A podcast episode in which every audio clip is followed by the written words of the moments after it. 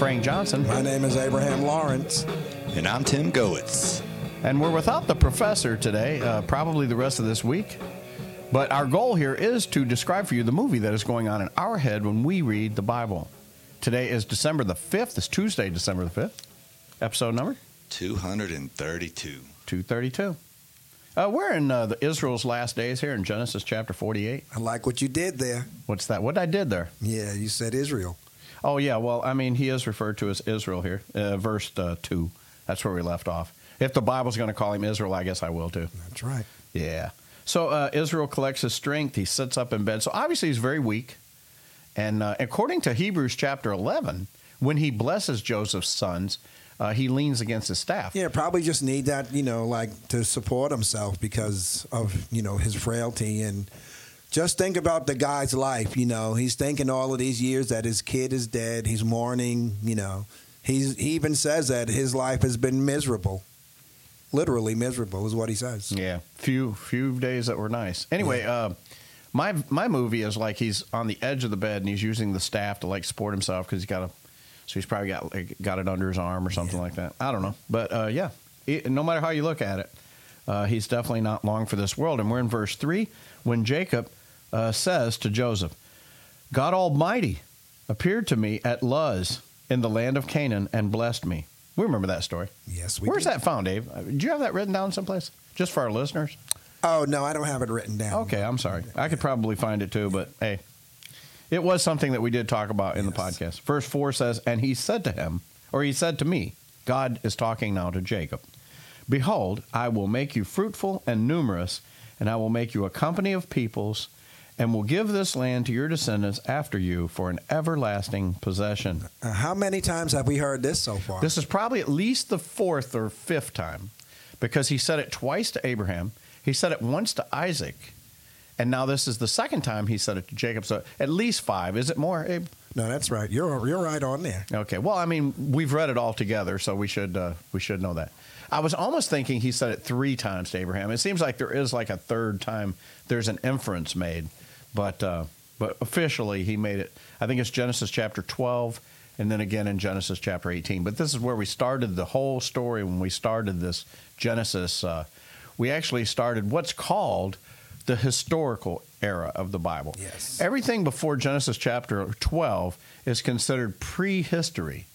Uh, Noah, the flood, Adam and Eve, all of that, uh, all of that that happened before Abraham is considered not really prehistoric, but prehistory in the Bible. So, uh, because, uh, and I wish the professor was here because he really can explain this a lot better.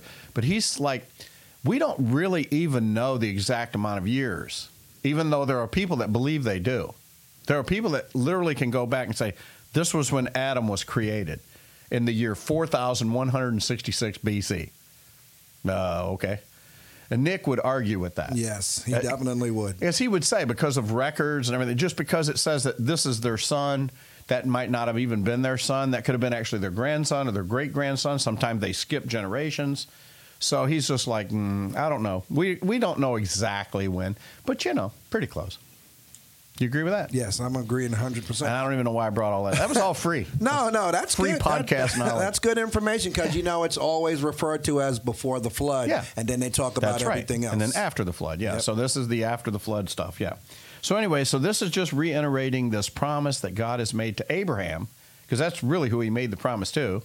And Isaac just happens to be the son of Abraham, and Israel happens to be the grandson of Abraham. so he says in verse 5 Now your two sons, who were born to you in the land of Egypt, before I came to you in Egypt, are mine. So everything we said on the podcast yesterday, uh, so far, Pastor Frank is doing, he's batting a thousand. His sons were definitely born before Jacob even showed up. All right. Ephraim and Manasseh, that's their names. You remember uh, what that Ephraim means to forget my family or forget the woes or whatever. whatever he's, you know, just forget whatever. But what was Manasseh? Because I can't, I, I don't I don't remember. remember what that Ah, was. my goodness gracious. We need the professor here. I know because I kind of I, I missed that. But anyway, they were both named uh, special. Something about God has blessed me or something. It seems like there has something to do with a blessing. I don't know. Something of my blessing. Hmm. You can't talk that far away from the microphone, but Okay. it's okay. Ephraim and Manasseh shall be mine, as Reuben and Simeon are. So, in other words, these should really just be his grandchildren. But he's actually saying these are my kids. I'm gonna I'm gonna adopt them. They're going to be just like Reuben and Simeon. Yep. So that means they're Not just like, but well. we hope not. He's not giving them a dissection kit anytime soon. But verse 6 says, But your offspring that have been born after them, they shall be yours. They shall be called by the names of their brothers and their inheritance. So, so he's saying, uh, what's he saying, Abe? Because I know you you got a thing on this. So what's yeah, well, basically, he's saying that your firstborn kids that were born here, they're technically not yours, they're mine. But everyone after that is going to be yours. But this all has to do with the inheritance that he's going to talk to them about. And that's what he's saying. It all has to do with their brother's inheritance. And um, That's why I'm glad Joseph didn't jump the gun when he heard him say that. like, what do you mean they're your kids? Yeah. yeah, exactly. Uh, verse 7 Now, as for me, when I came from Padan, Uh oh. Rachel died. Uh, to my sorrow, in the land of Canaan on the journey, when there was still some distance to go to Ephrath, and I buried her there on the way to Ephrath. And the Bible even tells us, the writer of Genesis, which most people ascribe to Moses, that that is Bethlehem. Yes. So Ephrath or Ephrath was what it was called, but it was later changed to the name Bethlehem. You know what Bethlehem means? You know what Beth means, right? House of bread. Right. Beth means house. Bethel is the house of God. Bethlehem, yeah, Lahem, Lahaim, some bread. Yes. And the house of house bread. of bread. Uh, when Israel saw Joseph's sons, he said, Who are these? And Joseph said to his father, They are my sons whom God has given me here. So he said, Bring them to me, please, that I may bless them.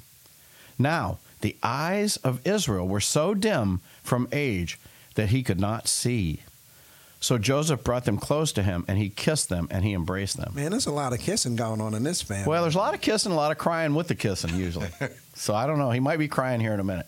Now, this has got to remind Joseph, I mean Jacob, of what he did to his own father. yes, absolutely. Because Isaac couldn't see either. And he was about to receive this blessing.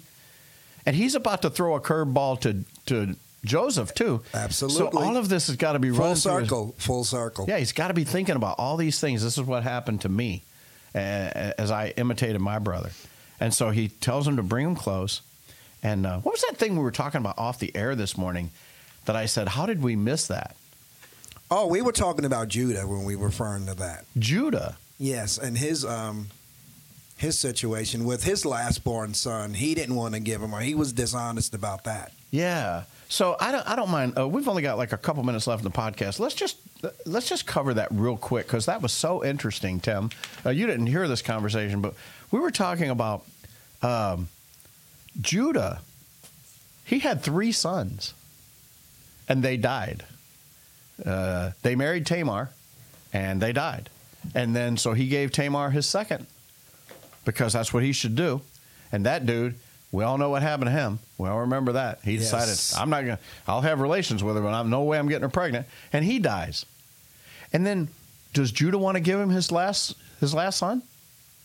Hmm, not No. at all. You're not getting him. He just kept holding her off. He was just like, you know, when he gets old enough, you know, I'll give him to you, but it never happened. Yep, when he gets old enough. But even when he was old enough, he still didn't do it. So, what do you think is running through Judah's mind when Jacob says to him, You better bring my last son back? This is the last son I have by Rachel. I'm not giving him up. And notice how Judah is so compelling Yes. to this Yes. second in command of Egypt that wants to keep this brother. You will kill my father. Judah, of all people, understands. Oh, trust me. exactly how that firsthand feels. how it felt. Yeah, to lose your last child. He wasn't doing it. He wasn't willing to do it. So he wanted to make sure that his father uh, wasn't going to do that either. Anyway, Abe and I, uh, Yeah, we I don't just even know how we came across that. yeah, we were just randomly talking, and it just popped in. I'm like, how did we not figure that out the first time we talked about that? Yes. All the movies that are in our head. Thank God for the podcast.